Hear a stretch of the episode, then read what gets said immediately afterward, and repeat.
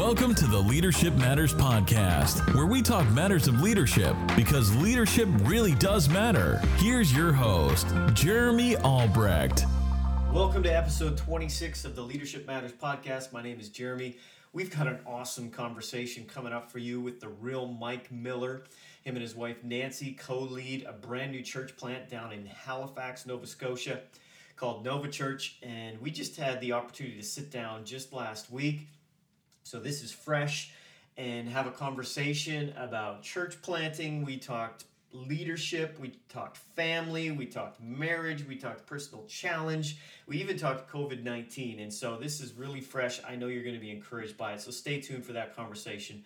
But before we get to that, I wanted to encourage leaders out there. Obviously, we're in the midst of, of some unprecedented times, and uh, life as we knew it Um, has drastically changed over the past couple weeks, and and is continually evolving. We're we're we're getting up-to-date information constantly coming in through internet streams and live feeds and buzz feeds and everything else, and we're finding up-to-date information on this current covid nineteen crisis. And I wanted to encourage leaders out there who might be wondering, how can I lead in such uncertain times? Um, what's my place? Where, what's my role right now? I can't go to an office. I, I can't, I, I'm working remotely at home, as we all are, trying to do our part. And so what could I possibly offer people in such unprecedented times? And, and the first thing I want to say is, is to find some consistency. I think one of the greatest things that you can offer your people or the people you're leading is consistency. We, as I mentioned a moment ago, are in, are in some such a fluid state right now. Things are constantly evolving and changing every minute, it seems sometimes. Um, and, and so one of the greatest things that we can offer our people in such uncertain times is, is some form of consistency. So find something that you can offer your people and then remain consistent with it. Um, one of the, one of the things that I believe um, plays into and feeds consistency is, is just the peace that we can bring in such uncertain times. I think one of the greatest things you can offer right now, especially as people of faith who believe in a God who still sits on the throne and is very much in control, I believe one of the greatest uh, gifts we can offer our people is just the presence of peace. That type of peace that passes all understanding. It doesn't make sense in such uncertain times. How can that person be so at peace with all of this? Because our peace is not founded upon our situation. It's not founded upon our health. It's not founded upon our stuff or life going well. It's rooted in Jesus himself. And so that's how we're able to offer peace in such anxious times. And let me just remind you today, um, one of the one of the greatest things, I, I know there are all types of uh, just different things, rumors and different theories being spread around even about COVID, and there's there's such a, a sense of fear amongst people that's really beginning to rise. And um, I, I want to remind you that the greatest antidote to fear is not to, to fear less. The greatest antidote to, to any type of fear is always trust. And so one of the things you can offer your people, the people you're leading today, is, is encouraging them to trust God more, not to fear less, but to put their hope, their trust in God himself, because he is the one that is in control. It, it doesn't mean that it makes everything go away or makes everything run smoother, or, or this all goes away and we can kind of cover our heads under our pillow and just uh, pull them out and everything's gone. That's not what I'm suggesting at all. But we can be people that put our trust in the one who has this world in the palm of his hand and is st- still very much in control of all of our situations, of our lives, and, and so we can offer that to our people. The final thing I'd say to this before we get to the interview is, is to find consistently find problems. I think the leaders I've watched online and from a distance and had conversations with over the phone or through Zoom calls, one of the, one of the consistent um, components to their leadership right now, the ones who are doing it well, is they're all finding problems to solve. Um, these types of leaders are the leaders that see every negative as an opportunity. We can call it, you can call this crisis, you can call it whatever you want, but what it really is is an opportunity for, for people to solve problems, um, to find uh, an opportunity and bring a positive to it. Uh, that you wouldn't be deterred by what, what you can't do, but you'd be encouraged by what you can do. So you can't maybe lead the same way you could a week ago or three weeks ago, but you can do something.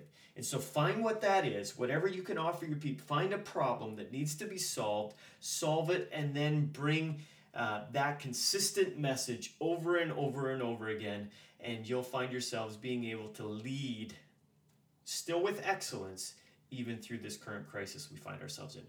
All right, leaders, I've made you wait long enough. Here is my conversation with Mike Miller. All right, listeners, I've got longtime friend and uh, actually no stranger to Eastern Ontario and Nunavut District, guy by the name of Mike Miller. He's a uh, he's a real friend. We got to know each other quite a few years ago now at, at uh, I think it was Ottawa Valley Pentecostal Camp. He was They're speaking as a for junior high camp. I believe Jeff Hillier had brought him in, a mutual friend. And uh, we got to know each other a little bit there. And then ever since, just kind of clicked. And uh, Mike's just one of those guys that um, you can depend on. He'll just text you out of the blue, call you out of the blue, want nothing from you, just see how you're doing. And I just uh, I appreciate you so much, Mike, and you willing to do this interview today. You have so much to offer, um, not just but across Canada, and I know you're sought after in terms of speaking, and I know it's not just you alone. You are married to a very capable, sharp leader um, named Nancy Miller, and I know you have two beautiful kids, Josh and Maddie, and uh, and you guys have planted this church called Nova Church down there in Halifax, relatively new. And so, Mike, I'm wondering if we could maybe just start, not necessarily with the uh, the church per se, but Like, I want to get personal for a second. We're going to get into all sorts of things and, and um, even this current crisis we're facing, covid nineteen, and how you guys are navigating that down there. Um, but first of all, just talk to us a little personally about you. And, and we were really hoping to have Nancy on the call today, but understand you guys are so busy right now. She couldn't be with us, but I want all our listeners to know it.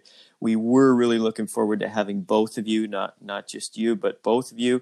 But we'll take you, Mike, uh, on your own today.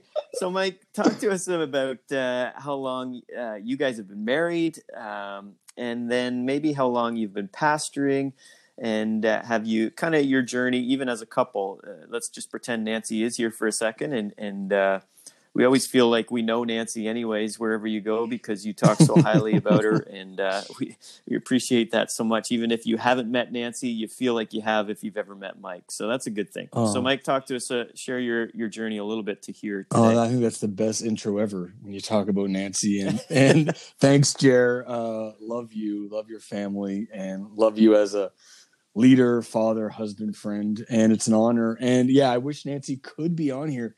Outside of Jesus, she is the greatest influence on my life uh, in shaping in shaping who I am today, honestly. And um, she's actually wow. in between Zoom calls. She just met with a whole bunch of our leaders, and she's meeting with our finance team right now through Zoom, just navigating um, these times that we're in. I guess it's called a crisis, yeah. but we also see opportunity in the middle of this. Um, exactly. With us, yeah, we married. It'll be married twenty years coming up in May, which is actually wow. starting to sound like something. Uh, that's like six Hollywood weddings. It's true. It's and, true. Uh, Nancy turned forty-five in March. Um, so I married a much older woman. I turned forty-five, uh, in May. So we're two, two months apart. Um, yeah. And I've always been ministry minded. I wrestled with it in my early twenties of, I thought maybe I'd go into some other field, but always kind of feeling it. And then we got married when we were both twenty-five. And I and I knew I was going to do ministry full time, and Nancy knew that when she met me. So we we worked right. towards that, and I went full time at age thirty. I was a missions pastor, set up a missions um, base, short term missions base for a local church, sending about one hundred people a year internationally. From wow. there, went into youth pastoring work. From there, into young adult ministry.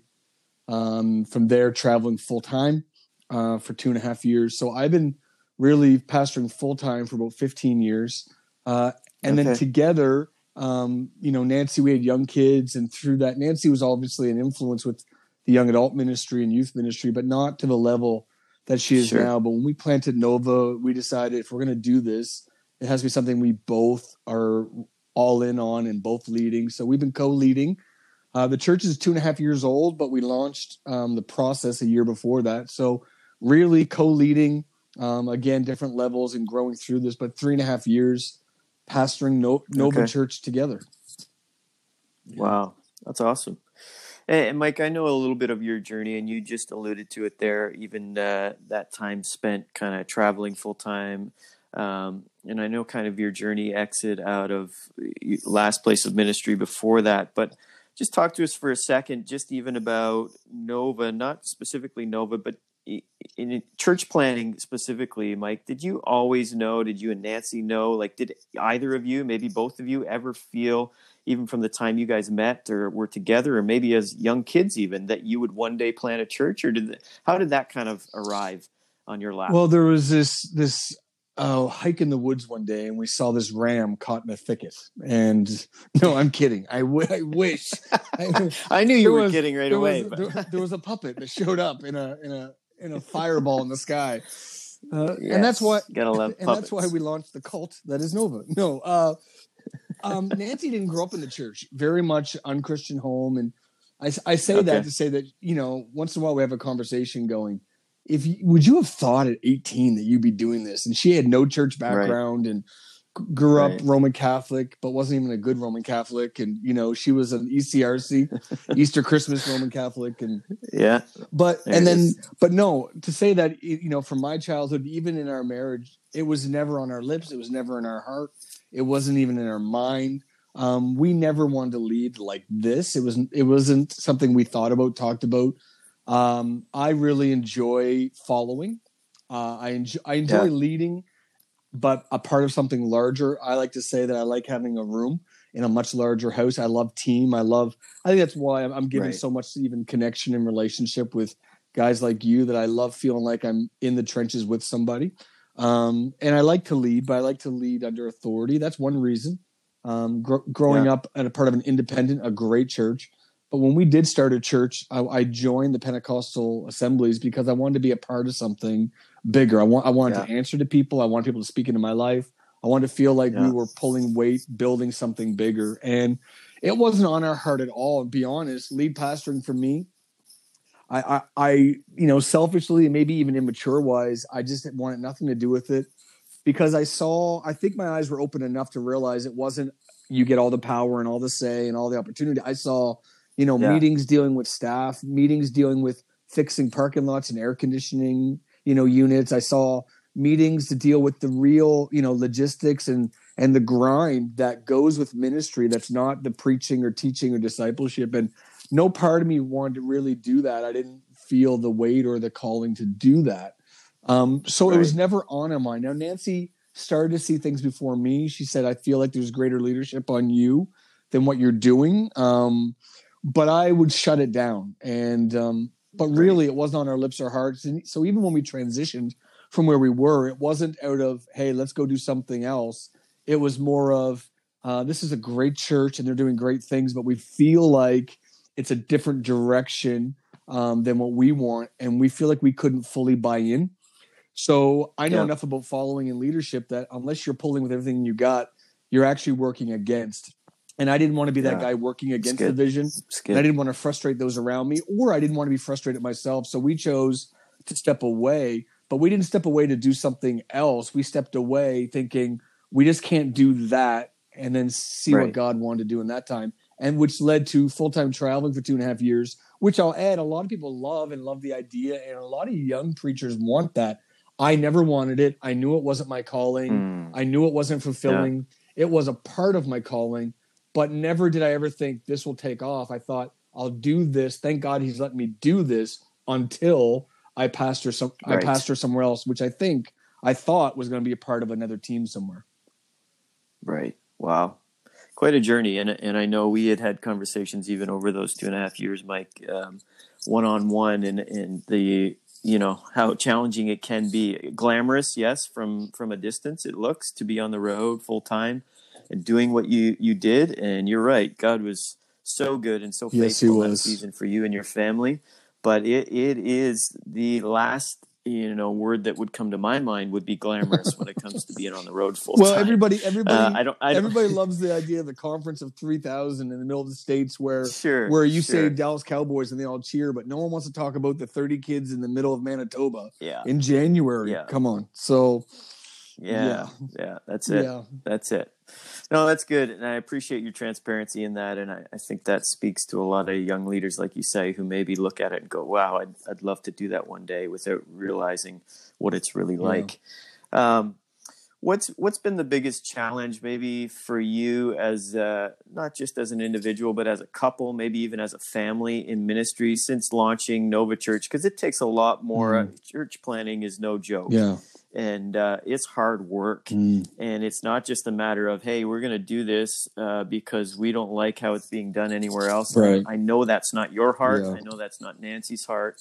Um, and that certainly wouldn't be the way you lead your own kids to view church that way. And so talk to us for a moment, maybe some of the challenges, maybe those have even turned into opportunities. I, I don't want to be all negative. Yeah. But, uh, we can go to the opportunities out of that in a moment. But what have been some of the biggest struggles speaking to any young leaders out there who might be contemplating church planting? Is this in their D N A, in their future? Is God leading them toward this?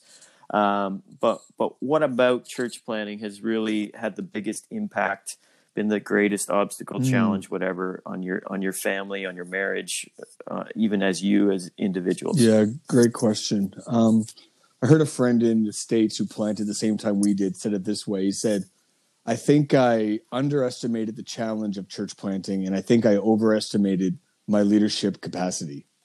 And wow. the truth is, is probably somewhere in the middle. Um, the yeah. biggest challenge, and this is going to sound like a quote or sound like it's some, this is a great line, but I mean it. The greatest challenge has been me. one hundred percent me. Here's what I mean by that is when you start something, you know, you can find people or God brings you people to lead and you get to one level and then maybe another level. Someone goes, I don't think I can lead at that level. And they naturally transition out, whether they take a job somewhere else or they move to another school or they just feel like their season's done. When you're, when you're right. the leader, you don't have the option to transition out, meaning you have to keep growing your capacity. So when right. you're younger or maybe a little more innocent, you see these churches of one thousand, two thousand, three thousand thinking, man, so much opportunity. I look at it now going, how do they keep, how does the leader keep growing his capacity or her capacity? Because everybody else can have a stretch limit where they're like, you know what? I can grow a youth group to one hundred, but I can't do five hundred. So they bring in someone else. But as the leader, you have to keep stretching. So me and Nancy say all the time, we have stretch marks on our growth capacity. So for yeah. us, again, you know, I've been leading for fifteen years, but not at this capacity. Um, I right. was pastoring, you know, a, a fairly significant size and influence young adult and youth ministry. And then I shrunk my pastoring gift because I went on the road. And on the road speaking, as you know, is very different than pastoring. It's it, there's its own g- gift mix and it's challenging, but it's not pastoring, it's speaking. Yep. So my my gifting yep. as a pastor shrunk for two and a half years. And then we go into Nancy went from zero yeah. to one hundred. I went from like sixty down to thirty up to one hundred. Nancy went from zero to one hundred. The biggest challenge has been for us to navigate our own spirits in this. You know, you have your down days and up days. Thank God that we're both pretty stable mentally, emotionally.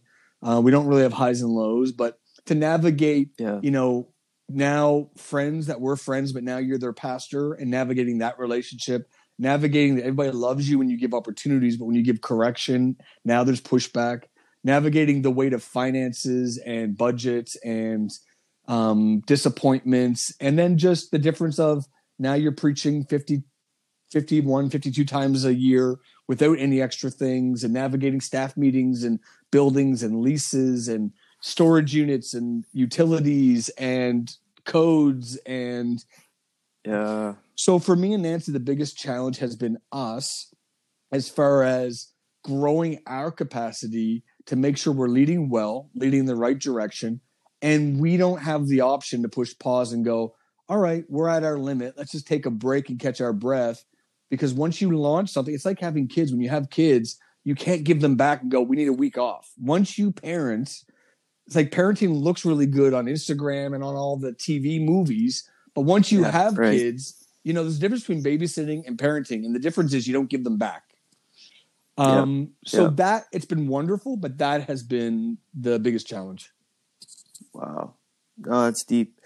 And, uh, yeah, so much you said there that, you know, just causes me to, to pause and think about, you know, things that maybe the average person looking at church planning, and again, even looking at it from a distance, the glamour of it. Wow, it's so cool to have, you know, be doing that together with team and the community and everything else. We don't often think of all the other challenges related to that, yeah. you know, um, and that's one I haven't heard a whole lot. Just the, the challenge of you don't get to, you're right. You don't get to step down or say, well, I'm going to pass this off to say, you built this, you know, yeah. obviously it's built on Jesus and, and built by him, but you guys built this. It's not like, okay, we feel like we've done what we can here. You know, yeah. after two years, we're going to pass this off to yeah. somebody else. This is your baby, yep. you know, and, and you've got to raise it now. And to do that, just like you said, that's a great analogy with parenting, that you have to grow as a parent. It's the yeah, same way. Yeah, exactly. You can't stay parenting the same way a baby as you do an adolescent or a teenager. No, and especially when you start um, adding kids to the family, right? And, you yeah, know, practically yeah. you go from a Honda Civic, you go to a four-door, you go to a minivan. There's practical logistics with growth. You go from maybe a basement apartment to a townhouse, whatever. Um, it's the same thing. And you everybody likes the idea of growth. But it it costs yeah. in every different arena of your life.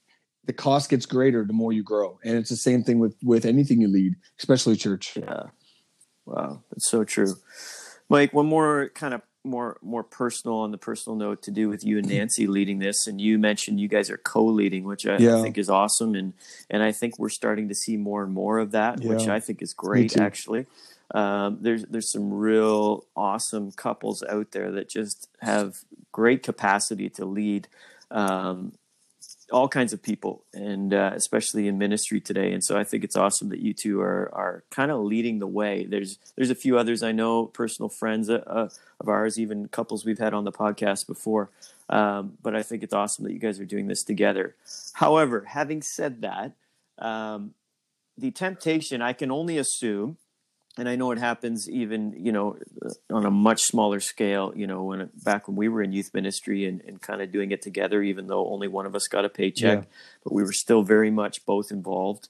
Um, how, as, as you guys have set out to plant Nova Church and both co-leading this, and you're in staff meetings, you talked about Nancy being on a Zoom meeting right now and dealing with finances and this and leading your team, and how do you guys guard your own personal time as a married couple so that, and here's what I mean by that, so that you're not found, you know, every waking moment is, is talk about Nova yeah. or talk about this plant that you got. Like, how do you guys do that? Do you have some boundaries? Some, I'm sure you do, but talk to us about that, what you guys have in place to make sure that it's not everything, because there is life outside of Nova yeah. too. Uh, um, I would assume anyways, yeah. but talk to us about that, how that's been for you guys. Yeah. Great question. Let me say this, that we don't have this solved. It's, it's not a problem to solve. It's a tension to manage. So we're still working on yeah, that. It's good. And there's different seasons have different. Yeah. So one rule doesn't always work. So let me just kind of reverse engineer it and come at this from another angle. Um, cause I, I had people contact me, hey, I'm looking to plant a church and I'm doing this. I don't know how someone, if they're married, would not do this with their spouse. I'll say here's right. here's what the game changer for us was, Jared, is this is I've never in three and a half years felt like Nova came between me and my family. And I'll, I'll put it this way. Sometimes with young adult ministry, it's like I have to go to a meeting or I had to go to an event and my wife would be like, but we have a birthday party for Josh he has to go to. Or and sometimes it felt like we'd navigate. So we'd sit down and do the schedule and go, okay, where are the no-go zones? And that's good. The difference with Nova is Nova feels like our third kid. And what I mean by that is mm. if Josh, if, if I'm taking Josh to soccer and Nancy's taking staying home with Maddie to do homework, she never says, what? You're taking Josh to soccer. Like, why aren't you home tonight? She's like, no, no, we're dividing and conquering because she knows Josh is her responsibility as well. So I'm actually helping. Or if, if she's taking Maddie somewhere, I'm like, okay, I got Josh. So as a family, we're like, we're one team, one mind, and we feel like we're dividing, but to reach the same goal. Nova feels the exact same way. So like if I'm with the kids and Nancy's on a call, I never feel like, why are you working? Because we planted right. it as a family. Um, right. And because from day wow, one, it good. wasn't, this is my idea, my dream, and then get on board. Because of that, I am really thankful, because I can honestly say not once did it come down to, why are you doing that? What about home? Um, that has been the difference from day one, that we did this together. Now, it's not been easy. We've had to navigate personalities and our own giftings. And I've had to learn how to be a co-chair. I've, I've never been a co-chair. I've, I've seen it from a distance. I've never sat under husband and wife uh, pastors. Um, right. I've led things. I've followed things. I've never co-led anything. So it's been new. It's been right. new for me. But for us, the first thing I'd say is, the great thing is I never feel a tug of ministry dragging from my family. We've always done it together. And a lot of things we do together in the same room. But if not, it still feels like we're together. So like yesterday, we were dropping off um, gifts to our leaders, a book to read, some pick-me-ups, some things, games for their kids while they're in isolation. Um, and the kids were in the back. Honestly, they were on their phones, listening to music. And we said, we don't usually let headphones in the car, but like, yeah, guys, do it. And for five at five yeah. hours, we drove all over the city, dropping off um, dozens of these gifts together um, as a family. That is normal for us. Wow. Uh, wow. As far as boundaries, we do have a day off. We call it Miller Monday. Um, and I would say nice. ninety percent of the time, it, it really is a Sabbath. Sometimes it's not, but there is schedules and seasons. And I don't think you can be one hundred percent rigid that you can't touch that day. But generally, we don't respond to texts or emails. Now, we don't fully rest. We're doing our own work, you know, yard work and errands and family. But we pretty much take a day where there's we're not pastors on that day. Um, right. Generally, we're like we eat supper together six nights a week. And if we're not, it's because the kids are at a friend's house or we're at friend's house. Like we we protect family supper time. Um, yeah. Our our yeah. kids live in another uh, go to another school district, so we drop them off and pick them up every single day from school. Um, one of us does. So we're always with their family that way. It's rare that I'm out of the house in the evenings. It's rare that Nancy's out. Um, we really protect our evenings. Um, and, and what's been really good is we do talk about Nova a lot. Um, but before, when I was pastoring full time and Nancy was home working, I'd come home and she'd say, how was that meeting? She knew it was going to be a really good meeting or a challenging meeting. And I'd be like, I don't want to talk about it. Like I just, I just, talked for two right. hours. And she's like, I need you to process it with me. Now I feel like she really understands my world because it's her world. So mm. she's like, now I'll come home. She's like, anything I need to know from that meeting? I'm like, nope. She's like, okay, good. She doesn't want the backstory. Or I'll be like, yeah, a couple of things moving forward. I made a couple of decisions. We'll talk tomorrow. She's like, great.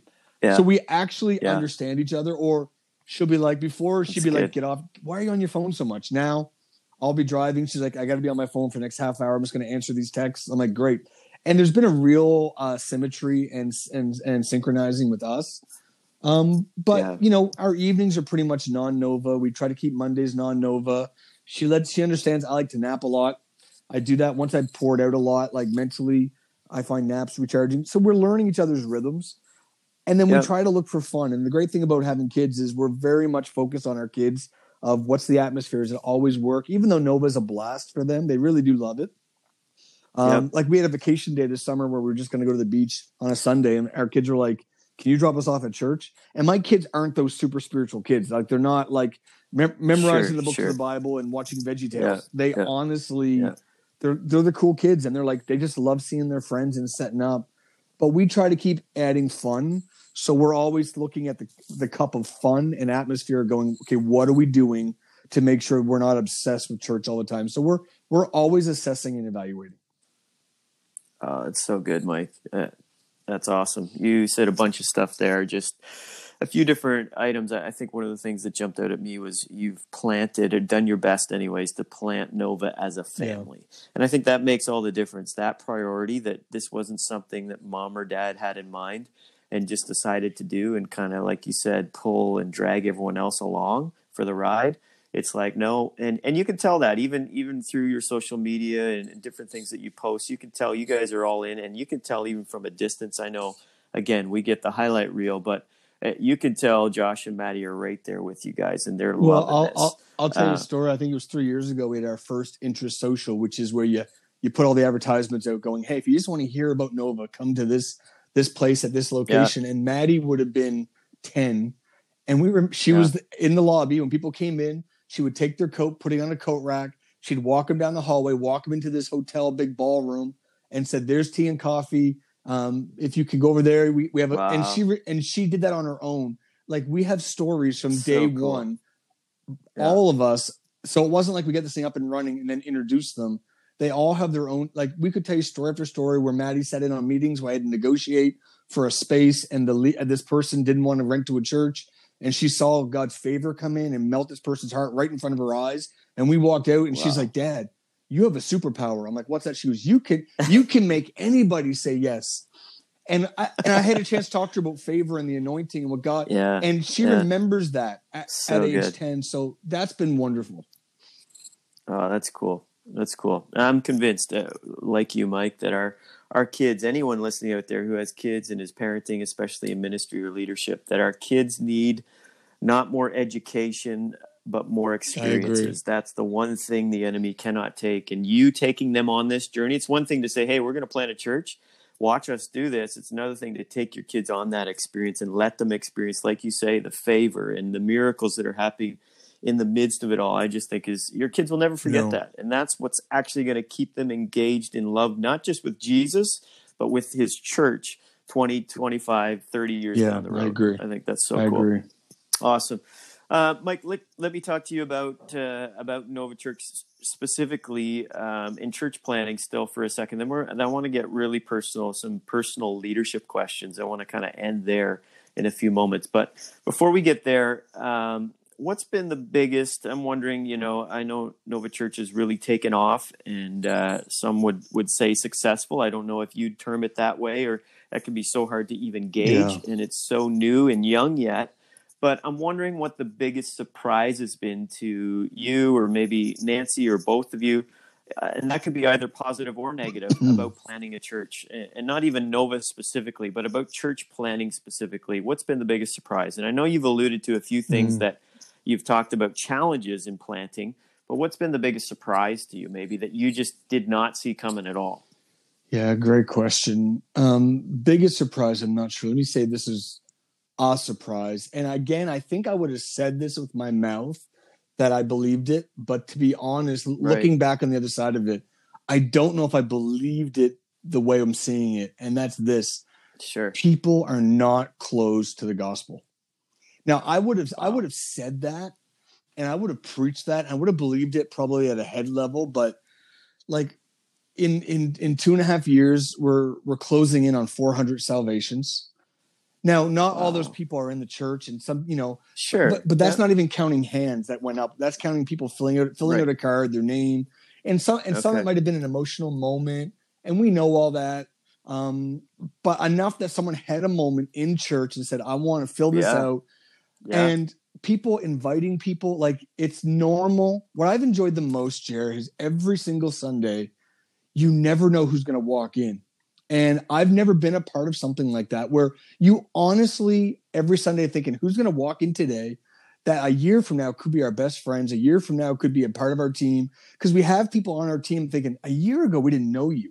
A year, and we can't imagine our lives without them. So there's almost this, there's yeah. almost this giddiness of, hey, this person showed up in our text feed, and man, they really enjoyed this, or they saw the flags on the road, or someone invited them, or they've been watching online. And so like our Next Steps class is a class that people can join, and it's thirty minutes after each class, after each service. And it's just, first week is explaining salvation, which, you know, if you've been around faith, you're thinking that's so basic, but a lot of people, they don't know what salvation means. And we want to explain what they did if they made a commitment. And then we walk through our church's D N A, and then we walk through um, how we do church, and we walk through our government, and then we walk through where they can fit, and then they can join the team. Right. And, um, wow. you know, three years in, it's not uncommon to walk in on a Sunday morning after church, and there's twenty people in there.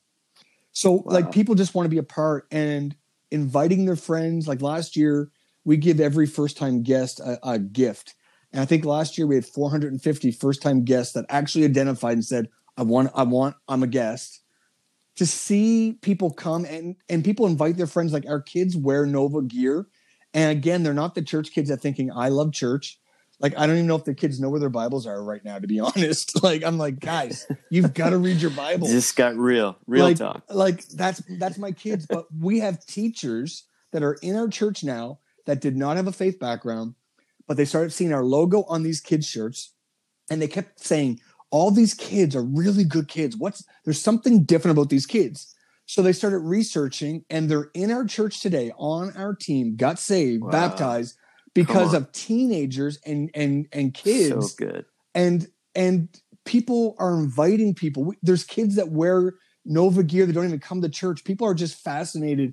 And for people to invite people to come, and people aren't opposed to coming, I've just I, I would have said that people are open to church and hope and Jesus. But that has been such a brilliant and wonderful blessing and surprise that, and we honestly feel like we'd invite anybody to church. Now, I know yeah. part of your gifting is evangelism, and you talk to people, and um, but to see, even in myself, like I'd invite anybody to our church. Like people are are sharing our online, like people are proud of their church, not in a wrong way. They're excited about their faith.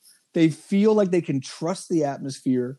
And I mean, we have the down and outs and the up and atoms. I can tell you stories about people that are nationally making a difference and people that are just like on hard times. And you never know who's going to walk in on Sunday. And wow. it's it's this giddy anticipation of, man, who's coming to church today? And it's awesome. That's awesome. Yeah. Oh, that's so cool. Um, let let me drill down on something you you mentioned there, Mike. You you talked about, you know, and I know you guys have this. This, it seems anyways, from a distance, you have this real culture of community, family.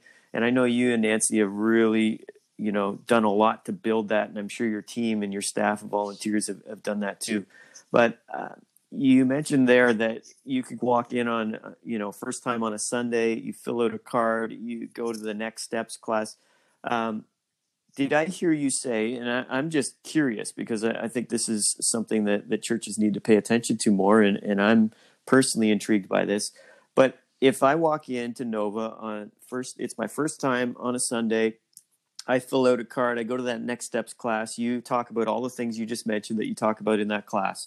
Yeah. Um, and then I say, I want to help out with something. Could the next Sunday, potentially I could come back and be on a team of volunteers helping with something. Is that correct? Or, or how does that process mm, work for Nova? Yes and no. So the, the easy answer is no. It's okay. four, it's four weeks. You know, the reason oh, why we okay. do this. Okay. So it's only, it's a thirty minute class after every service. So there's four yep. steps. And the great thing is you don't need to take them in any order. So if this week is step four, jump in and take step four. Okay. And then, okay. and then next week, catch step one, right. maybe you get two right. steps, you're gone for work for three weeks, come back, finish it up. So it's really simple. And here's why it's a great format. A lot of churches use it, but here's why I love it. The old model, and I, this is one of the reasons why I was really not thinking about being a lead pastor. And the difference between a lead pastor and a senior pastor is lead pastors wear skinny jeans. That's the only difference. So true. So true. So uh, is I when I was growing up, like the lead pastor had to do everything. So if you caught your teenager with drugs, you had to go see the lead pastor. If your marriage was falling apart, we've got to meet with the lead pastor. If your finances were falling down, we've got to meet with the lead pastor. If you were sick, the prayer yeah. only counted yeah. if the lead pastor came. And That's I said, right. I don't want to be that guy because I saw these guys burnt out. Yeah. And here's what I've realized. We can be the authority, but not the expert. Mm. And just because like my daughter, when she has a fever, um, I'm the authority in the house, but I'm not going to diagnose her. I'm going to take her to an expert. I'm the authority, but I know I'm not the expert. So who says, just because me and Nancy are the leaders, that we have the best marriage in our church? Right. Who says, because we're the leaders, we're the best at budgeting? So we we have teams that do things. So that's one thing. And Next Steps, the thing is what used to happen was if you went to a church and you wanted to get involved, you'd email the lead pastor. And if you, if they're anything like me, you'd be horrible at email and they get back to you maybe in two weeks. And then they would say, we have a membership class happening in a month and a half. If you can come out on a Wednesday night, we'll have coffee and donuts. If you if you stuck with it and you came out two months later, yeah. it'd be a four-hour class. And when that was done, they would say, okay, you need to sit in the pew for a year. And when that year's done, when we know you and you know our culture, then you can serve. Right. Most people would never. And I don't know if someone walking in, if they're rough, if they don't know anything, or if they're an amazing leader from another part of the country. Right. What Next Steps does is it removes the pastor from being the, the, the, the bottleneck. Yep. And it's, so there are people serving I've never met. So what happens is, is you go through these next steps. So you, you know what we believe, you know, our foundation, our standards, you, you know, faith. And then we can plug you in. Now, we'll plug you in week four you're in. Now, we won't put you on culture building ministries. Right. You're not going to be on the worship team right away. You're not going to be preaching. Right. But you can be on cafe. You can load a truck. You can be on the yep. welcome team. You can be on the atmosphere team. You can be on the ushering team. You can be on the production team that's setting up and tearing down and working cameras. And the best story, Jer, was I was preaching one day and this guy walked out and brought my pulpit out as I'm getting ready to preach. I had never seen him before in my life. Wow. And right in front of everybody in the microphone, I said, okay, just stop for a second. I said, what's your name? Everybody laughed. I said, have you been going to this church for long? And again, I grew up in a place where you wouldn't even be near the stage yeah, unless people, right. unless your grandparents went to that church. Right. And so I knew the process that we had in place, so I could trust myself to ask this question. And I said to this guy named Jordash, he said, my name is Jordash. I'm like, like the jeans? He was like the jeans. I'm like, awesome. I'm like, hey, you've been going to this church, you know, good looking twenty-five year old muscles. I'm like, yeah. Um, okay, have you been going to this church for a while? He's like, yeah, six months. I'm like, oh, awesome. I'm like, did you did you do next steps? He goes, I did. I'm like, and you're serving on the production team? He's like, yep. I'm like, this is the first time I've ever seen you. He goes, yep, first time we've ever talked. And the whole church is laughing. Wow, that's cool. But what but what it's done is it's created a, a really a pipeline for people. Because yeah. people people want to be a part of something. They don't want to watch Totally, something. totally. Yeah. So we'll have people loading out gear, and I'll, I'll be honest. I'll say to somebody, "Are they with us? Because are they stealing our speakers, or are they helping us?" And I'm not trying to be funny. No. I'm completely serious. Yeah. And you know, they smell like smoke, and they and they're dealing with issues, and they got stuff. Sure. But it's a place for people to jump in, going, wow. "I can be a part." And then you know, forgiveness is an event, but purity is a process. Mm. So we're saying, "Hey, you belong." Now let's work through your salvation process, your faith, your discipleship pro- discipleship process as we go. And yeah. they're not they're not going to lead small groups right away. You know, we want to know you for a while. Yep. But it, it definitely is a pipeline. After four Sundays, you can jump in and be doing almost anything. Wow. Oh, that's yeah. so clarifying. Thanks for clarifying. So that so our so our dream team is up to one hundred eighty people, adults, because of that. Right. Right. Yeah. Wow. Yeah, that's incredible. And I know you, you guys had quite a launch team, even as you launched this whole thing, um, yeah. was just absolutely incredible. And I know you guys have a gift of, you know, like, like Maddie mentioned, you could get anyone to say yes, um, you know, selling that ketchup popsicle to a kid in white gloves. Like, like you, you know, that's Mike, you know, uh, you just have that. And, and so that's a gift from God, definitely. But uh, just to hear kind of the process, I think is very helpful for our listeners and those, regardless of what their leadership context is. Um, one of the, the roles of any leader, it doesn't matter if you're a lead pastor, youth pastor, kids pastor, whatever, is to rally volunteers to get people on board and to create yeah. these types of pipelines, like you mentioned. Um, so I think that's, that's super helpful. Um, I want to ask you one more question about Nova, and then we're going to move to personal leadership. Um, but yeah. if, if there's a young couple, maybe even an older couple, it doesn't have to be a young couple, but listening to this podcast today, and they have a passion and a dream for church planning. You know, it's been in their heart. They've been thinking about it, contemplating it for a while. What is the best single piece of advice you would give them as they set out on this an adventure? And I'm sure it is a bit of an adventure, you know, full of yeah, highs and lows, as you've mentioned. But what's the yeah. best, you know, two-minute piece of advice you'd give this couple before they launch out? Is... Why? Why do you want to plant a church? Hmm. I think everything comes down to motive.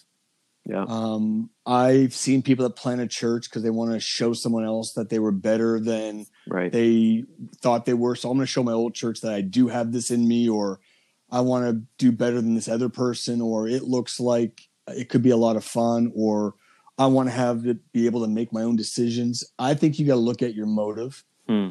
When we, because what you build on is what you have to keep building with. And if right. you're building on competition, you're going to be exhausted trying to keep up with this online world of comparing with everybody. If you're building out of maybe hurt or disappointment of, I'm going to show them up. Yeah. Then, you know, you're always going to be out of the reaction of trying to prove something to somebody. What I'm thankful for is for me and Nancy is we pastor like we parent.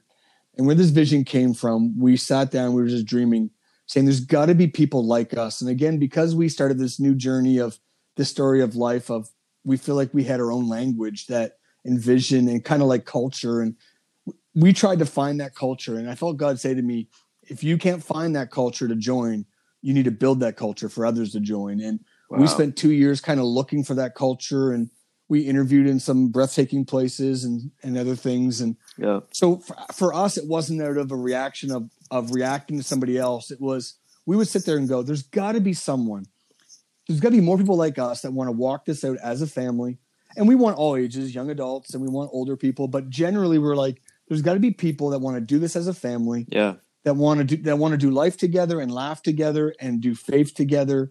And we would say, think we were sitting in Starbucks and going, what if that person over there who we don't know, what if, what if they're, they're meant to be our best friend? And what if that person's meant to be our, you know, our future in-laws where their kids and our kids will marry? Like wow. There's people out here who we've never met.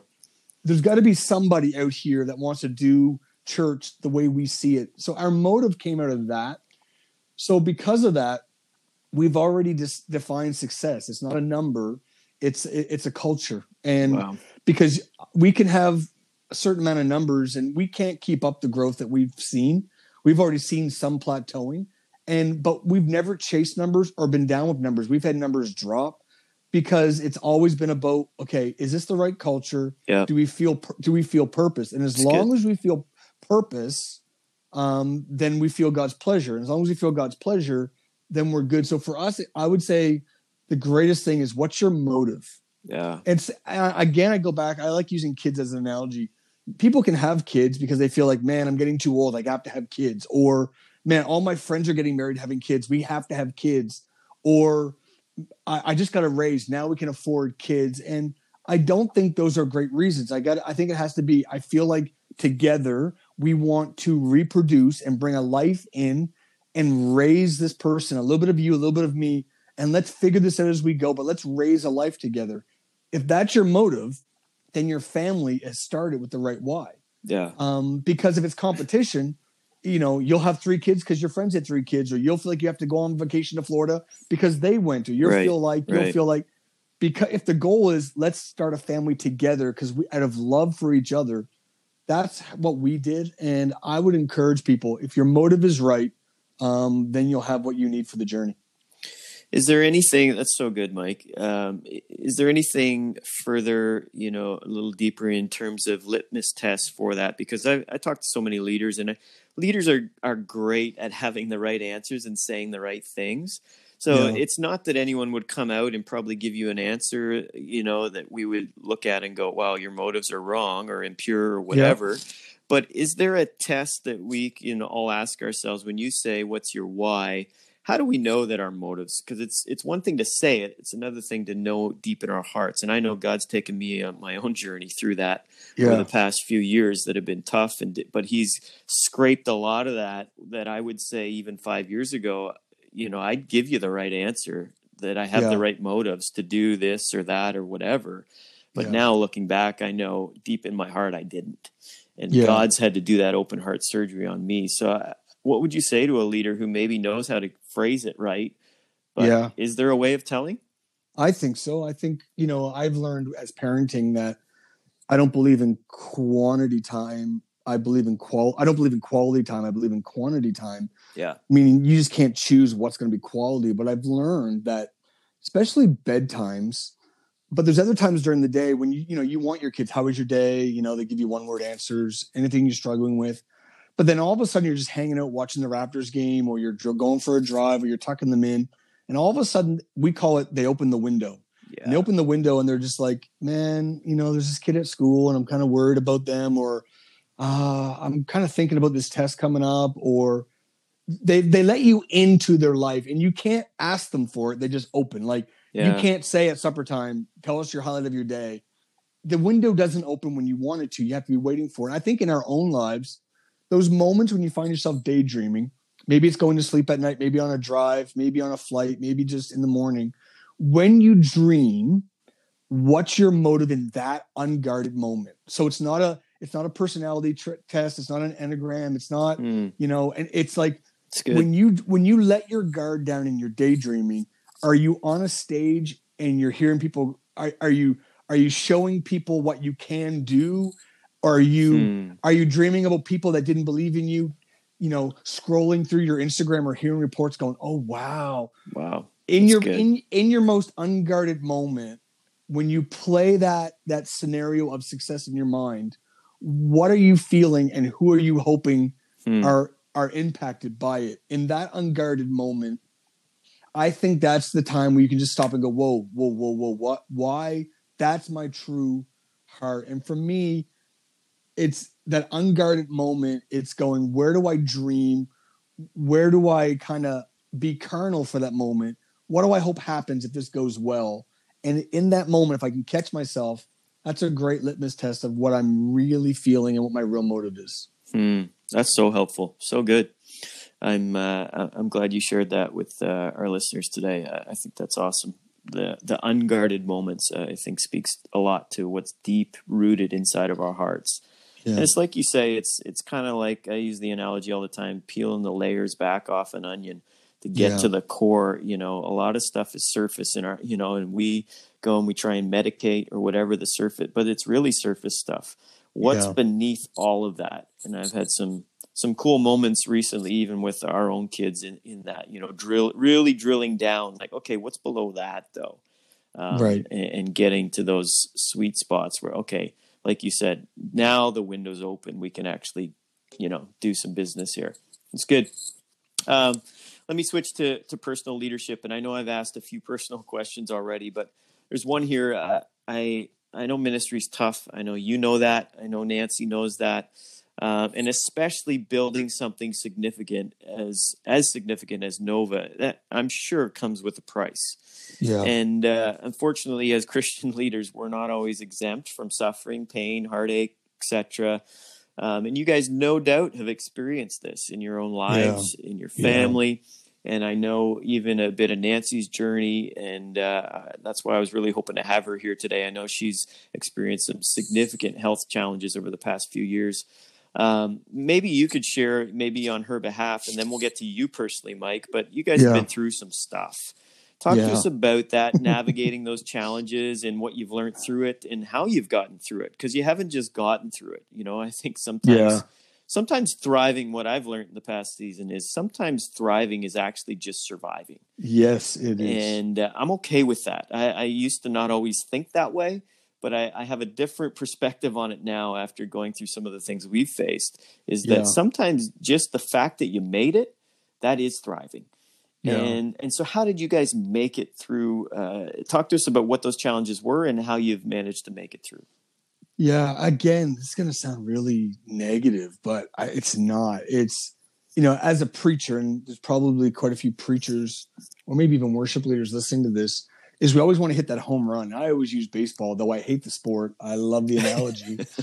But it's like, man, that was a home run. You know, and when you go to these conferences and you name your favorite preacher, they hit nothing but home runs all the time. Yeah. But I'll walk off sometimes and Nancy goes, how was that? I'm like, that was a stand-up single. Yeah. How was that? I, I slid into second and I just made it. But the truth is, if you hit a single every time that you're a bat, you know what they call you? Hall of Famer. Yeah. Like yeah. unbelievable. Yeah. So sometimes just getting on base, no, no one brags about singles, but if you get on base every single day in your mm. leadership, you mm. are Hall of Fame. So um, just kind of re- put it on perspective. But so we, we launched um, our, we launched our church, kind of uh, made it known in September of a year. And we put ourselves on a year long um, journey to build the church slowly. Cause again, we had no idea what we were doing. And the style right. of church plant, the model we used is a year-long process for fundraising. And we had no church planting us. We had no money given to us. So it was from day one trying to, you know, I can't, I have no talents. I can't play anything. I can't do a soundboard. I can't do accounting. So we were just like, how do we do this? Figure this stuff out. And so then yeah, Nancy's mother had passed away from cancer um, a few years before that. And then her younger sister was diagnosed with breast cancer.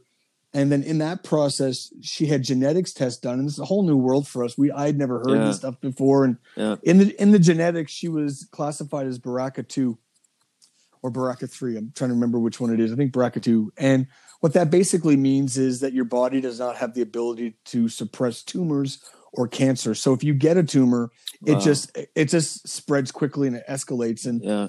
so they encouraged all of um, her family to get these testing. So Nancy had it done and she was a B R C A two carrier. And so basically I might be off on this number, but the average woman's chance of breast cancer might be seventeen to twenty percent. If you have this, it's more like ninety-three percent. Um, ovarian yeah. cancer, uh, cervical cancer jumps to ninety percent. So they say yeah. it's not if you get cancer, it's when. And I, right. I, I know people maybe in the faith community are jumping at that statement going, but just from a medical point of view, that's what they were saying. So right. they were saying, recommending that Nancy get a hysterectomy and a double mastectomy right away. And um, it sounds, it sounds aggressive. It sounds really um, kind of a severe step to make, but Nancy looked at it like removing bullets from a gun. And she said, I choose life over right. my looks, over my body. And I, I'm in this for the long haul. I want to raise my kids and my grandkids. I want to be your wife. I want to lead this church. So she made the, I mean, she's so courageous. She's a hero. Wow. And wow. she said, I'm going to do what I can in faith. Cause she was going for tests every, every two months to make sure, because they said, we have to scan your body, whether it be an M R I or a yeah. mammogram or an ultrasound every month and a half, two months. Cause if you get a tumor anywhere or something, it'll spread so fast, you'll be dead. Wow. So she went in oh, in, May, in May and she had the hysterectomy.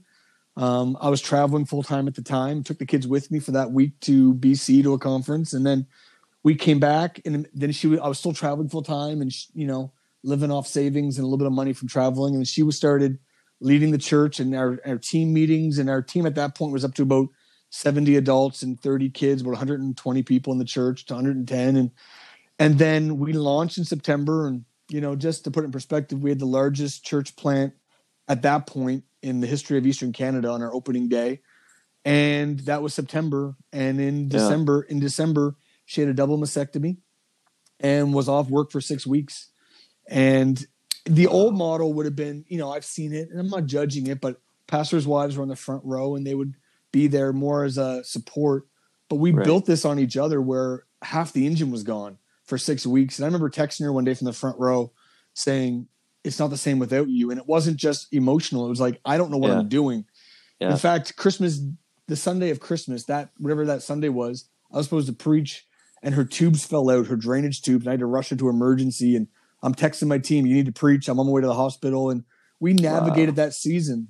Yeah. And again, just the grit and the toughness my wife has. And, you know, she's, she's so in the middle of that to keep growing, keep learning, keep reaching out, keep doing calls, keep pastoring. Um, huge, huge challenge, huge challenge. No doubt. But, but again, no one impresses me more than my wife. That's why it's not just romantic or me getting brownie points. Like, she is so strong and she's a hero to me. Wow. Yeah. That is quite the journey. And, and, uh, one, you know, I'm sure you guys are continually reminded of, and, and, uh, walk through on a, on a daily basis, yeah. the effects of that, you know, on you both. And, uh, wow. Thanks for being so transparent and open about talking through that. And, and Mike, I, I know, you know, maybe as a result, maybe part of it, uh, I don't know, I'm not a therapist, but, um, we talk regularly, you know, and, and I know it, as of recently, you've also been walking through some challenges yourself surrounding your own physical slash mental health. Yeah. And as, as comfortable as you're sharing, Mike, uh, just let us in on a bit of the journey that you've been walking through, because the more and more leaders I'm talking to, especially driven leaders that are actually doing something, yeah. um, you're not alone, first of all, because I know what you're walking a little bit, and I've experienced it, um, and every other leader I'm talking to lately in some way, shape, or form. And I know everybody's mountain is different. Your mountain is your mountain, but we're all kind of, mm. uh, there's just echoing this across our nation. Yeah. And uh, so talk to us a little bit just about what you've been experiencing. Maybe you've, you know, had some successes in that, or some growth that you've seen, you know, kind of, again, getting to the root, yeah. peeling back the layers a little bit. Yeah. Um, but as, as comfortable as you're sharing, just, yeah, walk us through that a little bit. Yeah, I've never seen a day like this. It seems like everybody's dealing with it. And um, I have some theories on why, but I just, it's it's unbelievable. Even as a speaker for two years, you know, the number one call at altar calls, you know, I'd be in a group of three thousand students, and the number one would be either mental, you know, mental health or depression or suicidal thoughts. Or, yeah. yeah. So it's, you know, mental health, you know, that term wasn't even around when we were growing up, Jer. Like, no. No. Terms like anxiety or or stress, even like and that we yeah. have we have nine-year-olds with anxiety and stress, and it's real. And so it's been yeah. a real shift in our culture, and I'm thankful for some amazing people that are teaching on it. And as leaders, I think we have to be aware of it. I was the kind of guy that said, just, you know, just suck it up. Like, you know, I believe in just, yeah. I'm a kind of like my grandfather's generation of don't wear gloves, you know, spit on your hands, you're good to go, yeah. you know. But for me, um, I haven't dealt with depression, and I'm thankful for that. But it was a year ago, uh, around Easter time, something just fell off a little before that. So I couldn't tell what was happening, but I just fell off in my body. Mentally, I was good. Uh, I just felt like something was off. And then Good Friday came, and I was asked to preach at this unity thing in our city. And I said, no, I said, I just feel like I don't have the capacity. It's the word I kept using. I just feel like, because I'm very aware, I've even turned down a lot of speaking engagements because for now I'm feeding people every single week. And it's not right. fair to plant a church or to really start a family and then feed the neighbors if you don't, can't feed your own family. And as a leader, right. I'm realizing I only have so much in my yep. cupboard. Um, yep. So, um, I was like, no, no, no, I'm not going to preach. I'm not going to preach. And finally they asked me the fifth time and said, please. And I love Easter. I love Good Friday. Like I just, it's one of my favorite days of the year. And as a preacher, it just, you know, it just, it's the day is such an amazing day. And sure, I went and preached and I thought I did all right. I came and sat down. My, my wife goes, what's wrong? I'm like, what do you mean? She goes, you sucked. She said it nicer than that. So but, honest. But though. She's like, that's no, good. Something's wrong. I'm like, I thought I crushed it. And I thought that was a stand-up triple. And she's like, babe, like, I think you got struck out. She's like, what? What's wrong? She said, it's like, it's like you're a step behind. Like, it's like you're off. Your rhythm's off. I'm like, and I was like, man, something's wrong. So yeah. that, that Saturday, yeah. I text my mom, seventy-eight-year-old mother who's a prayer warrior and our front door person at our church. And I said, something's wrong. I don't know what's wrong. I'm out for a five K walk, but I'm just not feeling right. Pray. Sunday we had Easter, had a huge Sunday. God moved, people got saved, record crowd, amazing, all wins, no no losses, all wins. You know, yeah. As that song, all we do is win, win, win. And then yeah. Thursday after Easter, I'm driving my kids home from school, and all of a sudden I felt like someone was sitting on my chest. Like I was having a heart attack, and my kids are talking to each other. They don't notice. They're listening to radio, and we're just they're laughing. And I, I thought, I'm not going to make it. And I thought, if I pull over here, my kids are going to see me die, uh, or they're going to have to call an ambulance. And I thought, if I can just get home, then I'll figure it out. And I pulled in the driveway. They went in the house, and I slumped over in the car, hyperventilating. And my wife, wow. came, my wife came out, opened the door, didn't say a word, grabbed me by the arm. And she took me by the arm, led me the back way so my kids wouldn't see me upstairs. And I laid in bed and cried for an hour and then hyperventilated off and on for most of the day, um, not knowing what was going on. I thought mm. at first I thought I was having a heart attack, but I knew enough about panic attacks and some of this stuff. I thought, no, I don't think I'm having a heart attack. And then I couldn't leave the house for the next four days. Um, yeah. I tried to get in the car I, to drive me for a, a drive, and I almost like punched the windows out because I was claustrophobic so quick. And yeah. I don't know what happened. I know what happened now was a panic attack, and I just went into this this this four days, and then um, I didn't know what happened. So I've been on this journey. You know, the body said the Bible says we're made body, soul, and spirit. I've been working on my body, my soul, which is my emotions and thoughts, and my spirit, and it's a combination of all three. So yeah, the great thing is everything is positive. So that's why I was frustrated. I went and saw my family doctor, and I said, I don't get this. He's like, he's like, your body has gone through traumatic experiences. That yeah. was, that was his words. And yeah. he's like, the last five years, they've been great, but you know, I'll, I'll be honest, speaking in front of crowds I didn't belong in front of, like, I didn't, I didn't, I wasn't talented enough or connected enough to speak in front of four thousand kids. And I'm thrown in between two breathtaking speakers that everybody follows, and navigating that adrenaline and that uh, new skill set. And then navigating just one hundred thirty flights a year, and then transitioning from my old church and all those relationships and navigating, and then, you know, starting a church and building a church and launching a church, and then my wife's surgeries. And he said, Mike, you ever pull your car into a driveway after a long trip and you shut the engine off and you can hear the engine ticking, tick, tick, tick? He said, that's what's happening to your body. I said, because I said, I'm, I, we're doing okay financially. You know, I'm not traveling. The yeah. church is going well. Right. My family's good. My wife's feeling healthy finally. Everything's yeah. good. He goes, it's, you're having echoes from what you've gone through. Hmm. So between that I started looking, I said, God, I don't know what it is, but I'm going to go after, I'm going to go hard after this. So for body, I went to my doctor, and I'm not against medicine. I think God uses medicine. Uh, I believe yeah. God can heal in an instant, but I also believe in medicine. And I think sometimes the church, I think the church is coming around, but the church yeah. used to be very much against anything with anxiety or depression medicine. And a mutual friend of ours, Jeannie Mayo, would say it this way, you know, when it's the neck down, we have no problem taking it, but the neck up, we get all super spiritual, and we'll yeah. take blood pressure medicine, or we'll take Advil for our knees, but we won't take something else. So I started on low grade anxiety medicine, um, which didn't do anything. I right. started, I started seeing a therapist for my soul. Um, and I didn't love that, but I didn't hate it. I don't know if it did anything, but I was committed to the journey.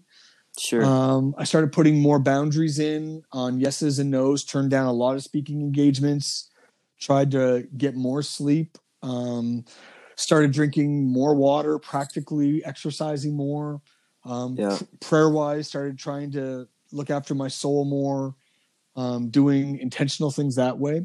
Um, I had chest pains from May until September this year, every single day.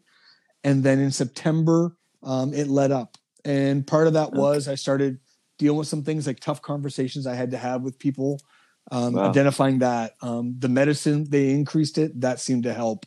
Um, started being more intentional with my days off.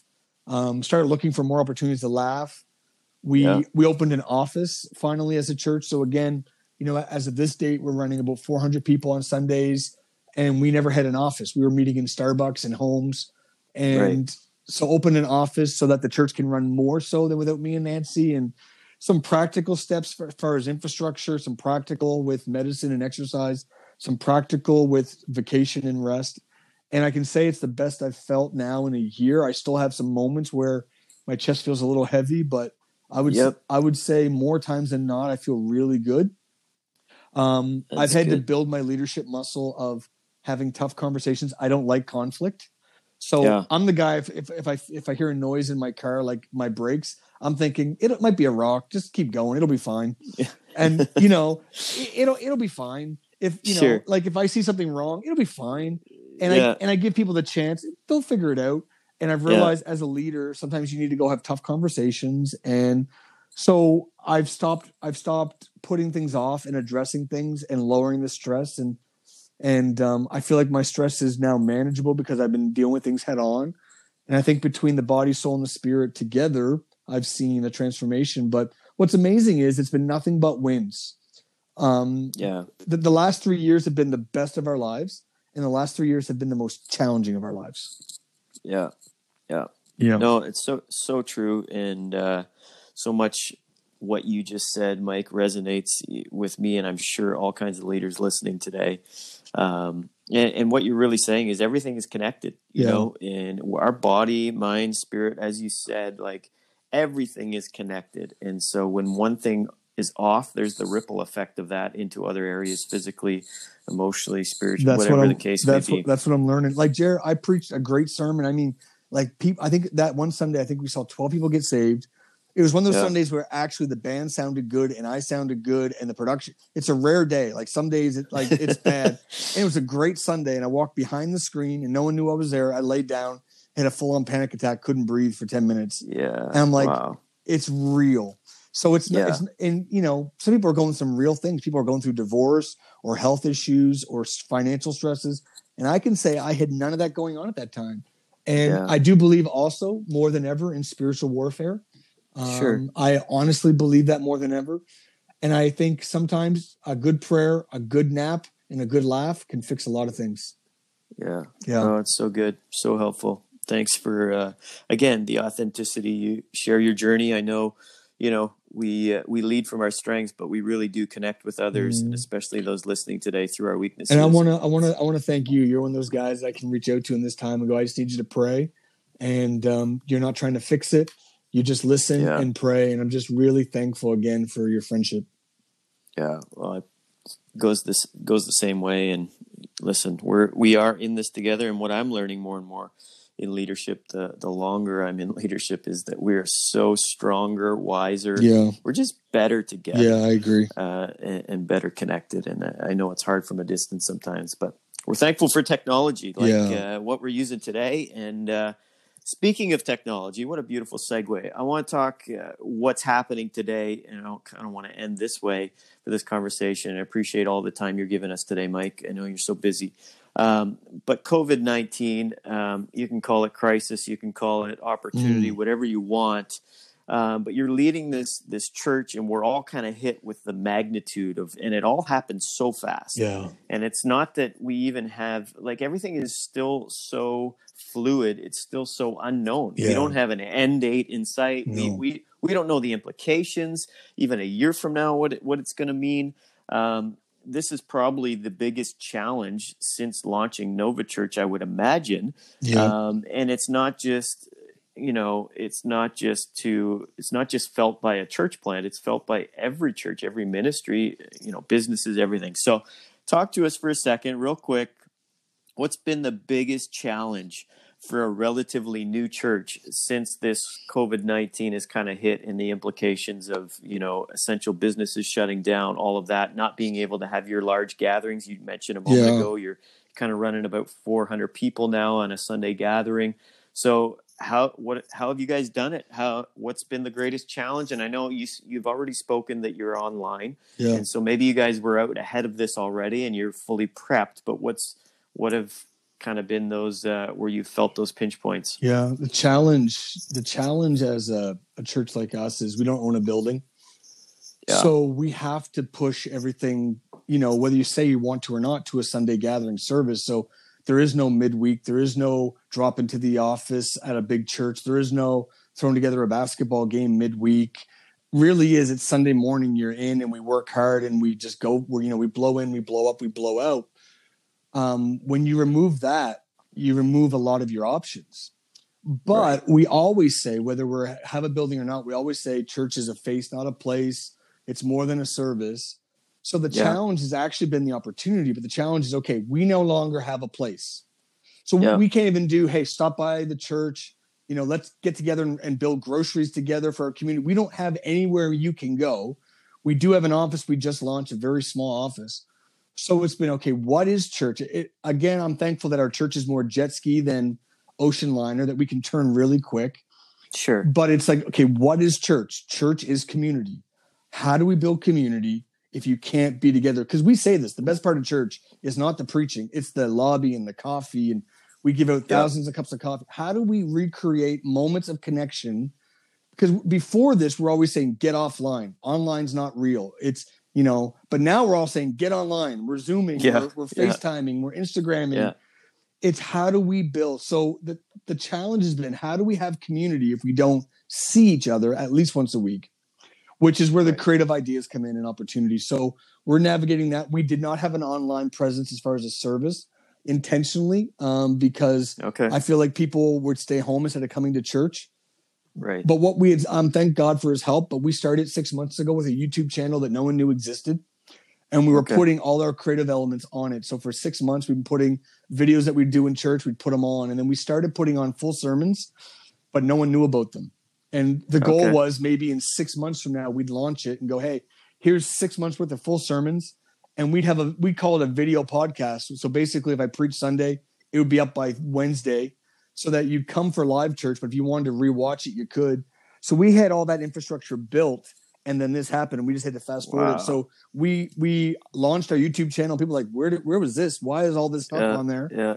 And then we have an amazing production team. So we turned our office into a studio. And in fact, we started using it for other churches. We told other churches, wow. come in and use it for free. Our production team will record. At this point, two or three other churches are using it for their sermons. We record it for them, edit it for them. So we're the ones wow. that have nothing, but now we're actually helping other churches. That's incredible. So for us, it's like even yesterday, how do we make community and touch points without actually touching anymore?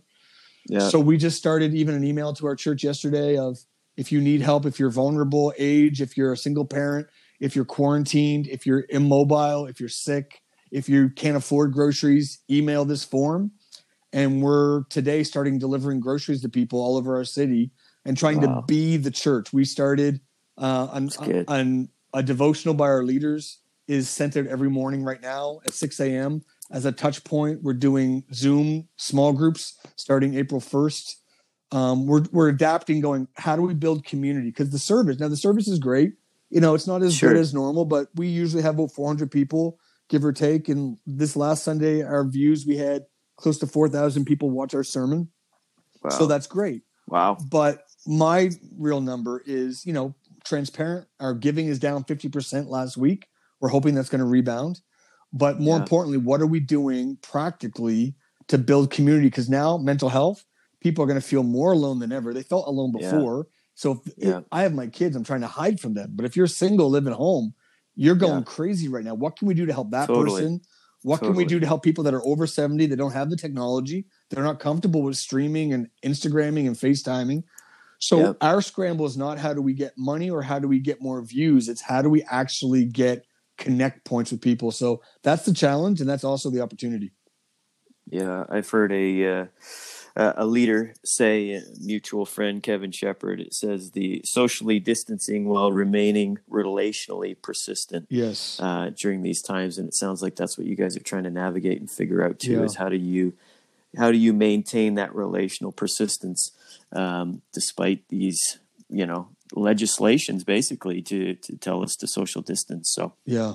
Oh, that's good. Did I hear, and maybe this is just a rumor, maybe I, I have my facts, Uh, I've been misinformed, but did I hear you guys are trying, or, or maybe you've already done it, a drive-in church? Is that correct, or was that just a rumor? I is totally false. That is true, but we just canceled it. I'll tell you why. Okay. We, okay. Because as of when we started it, dreamt it up a week and a half ago, the restrictions were in such a way that you couldn't meet under fifty. You could meet if you were under fifty. So we had right. it all worked out. It was going to be safe. People stay in their cars. We're going to have hired the police to make sure yep. no one left their cars. We had um, a C- Canadian famous, amazing band who's actually okay. their, their songwriter and producer and owner go, got saved at our church. They were going to perform, and we we're going to call it Concert in Cars, you know, after Easter in Cars. And we were going to have it okay. safe, and bought, yeah. bought a radio transmitter so we could actually transmit to your radio. So you tuned to a certain station, and we right. had, we had a stage bought, uh, rented, but then when it dropped down to five people, we thought we could probably still do it. But as a church, we just don't want to follow the law. We want to follow the spirit right. of the law. And, sure. you know, churches, sure. we don't want, it's not our chance to be rebellious. We want to help. So we've yeah. postponed it. So maybe it'll be coming out of quarantine party. We might do it. Who knows when that'll be, June or July. Okay. Um, okay. So right now we're looking at new ideas for Easter, but we had that. And I'll tell you, man, we, we had the newspapers reporting on it and radio, and people were jumping at that. And we just canceled it just to, I, But again, here's where God helps us. Then we had this advertising company come to us this week, just two days ago, and said, we have all these empty billboards. We'd like to give them to your church. Wow. For, and all you got to do is pay, pay eight hundred bucks for the printing, but you can't mention God, Jesus, or anything spiritual. Wow. So we put on there that hope is greater than fear, and then Nova Church underneath of it. That's going to go up in the next couple of days. And then wow. there's another one that says, you are not alone. And then our website. And just try to breathe some hope. So, so good. You know, so good. where where the devil puts in a block, God makes a way, you know? Yeah. Yeah. Oh, that's awesome. Yeah. Very cool. And uh, yeah, obviously we're, we're all navigating this together, and um, these are crazy times, but exciting times. I yeah. think for the church, I think, uh, you know, there is people having conversations with all kinds of leaders lately, just about the opportunities. You know, you can view it through whatever lens you want to, but the, The the cool thing about it is the opportunities and people's openness to the gospel right yeah, now. There's yeah. a lot of fear and a lot of uncertainty. And when those two things kind of mesh together, it creates this this breeding ground for this one, openness to the one gospel. Of, which one of my mentors, I just think it's awesome. One of my mentors always said, Mike, you'll always have work if you can find problems to solve. And I think church planning yeah. is solving problems. People that are far from God. That's what we, our church's, our slogan is, our theme, our message, our mantra is helping those far from God become close to God. And if you can yeah. solve problems, you'll always have work, whether you be a carpenter, a doctor, uh, a mechanic. In this place, find a problem. People are isolated. People need help. If you can solve those problems, I believe, I think that's what, mm-hmm. I think that's what Daniel did. I think that's what Joseph did. And I think that's where God promotes. And if your heart is not look at me, but what giant can I kill? You know, promotion comes on the other side of giants. So right now as a church, we're yeah. surrounded with giants, but I do see opportunities for promotion for the local church everywhere. Oh, yeah. That's so good. Well, this is, this has been so helpful, and uh, just so rich, Mike. And, and I really appreciate you taking the time to do this today, despite all your leading and all your navigating through this COVID stuff with Nova and your family and everything else. And just appreciate your friendship so much. And uh, any last bit of advice, resources, whatever you want to share with our listeners today? Before no, but can off? I end with a question? Are you going to have your own TikTok account? Well, here's the thing. Um, I may already have one. So uh, I know, I don't know when we're dropping this episode, probably next week, but um, I, I have not shared it with my kids yet. I'm trying to get enough views on it before, so they can say, whoa, Dad, that's legit. Well, instead I, of I Dad, promise that's so you, cr- your kids do not listen to your podcast. So Jeremy, what, what is, that's what is true, your TikTok they don't. Name? You know, I haven't even been on it enough. I have one yep. video posted, and I, I think I think I, I may have gone old school and gone uh, gourd and then underscore uh, yes. dog, uh, D O yes. D O G, just yes. to keep it old school so my kids yes. couldn't find it. So anyways, um, but you you might see something so in the next week or so. All, they just don't know aside, it yet. So me and my wife are investing in laughter more than ever. We went and saw my favorite comedian in January here, and I laughed. Uh, for mental health, go get TikTok. Follow gourd underscore dog and your life will be better. oh, and man. God will build his church. That's it. And Jesus will reign. That's right. Follow gourd underscore Come dog on. on TikTok. My goodness. um, speaking of uh, social media and, and following people, Mike, where can our listeners find you, or and Nancy, where can they, they find you if they want to follow your story further? Yeah, What's just, just search up uh, Nova Church Halifax and you'll find us there somewhere. And just, uh, again, our church has been built by the world, people giving financially, including your family, um, people all over the world, their prayers, their talent. They've moved to be a part of our church and they've given in every way. And we're so thankful. And, you know, if you want to follow our journey and pray for us and cheer us on, we sure appreciate it. We need it. And we're so thankful for the global church. But yeah, Nova Church Halifax, look it up and you'll definitely find us there. Awesome. Thanks again, Mike, and uh, please send our, our thanks and regards to Nancy as well and your awesome family. But thanks for doing this today. We love Appreciate you and thank you, man. you. There it is, my conversation with Mike Miller. I hope you found this to be encouraging to your own life and leadership today. And if you have found it encouraging, would you go ahead and do us a favor and just share it? Whether you're listening on Spotify, iTunes, Google Podcasts, they all have share buttons where you can share this with a friend who might also find it encouraging. Stop hoarding the resources out there today and go ahead and share it with a friend. Until next month, I hope that you know your leadership really does matter. Thank you for listening to this episode of the Leadership Matters Podcast. If you've enjoyed the podcast, why don't you take a moment and subscribe on iTunes to ensure you never miss another episode. Until next time, remember your leadership matters.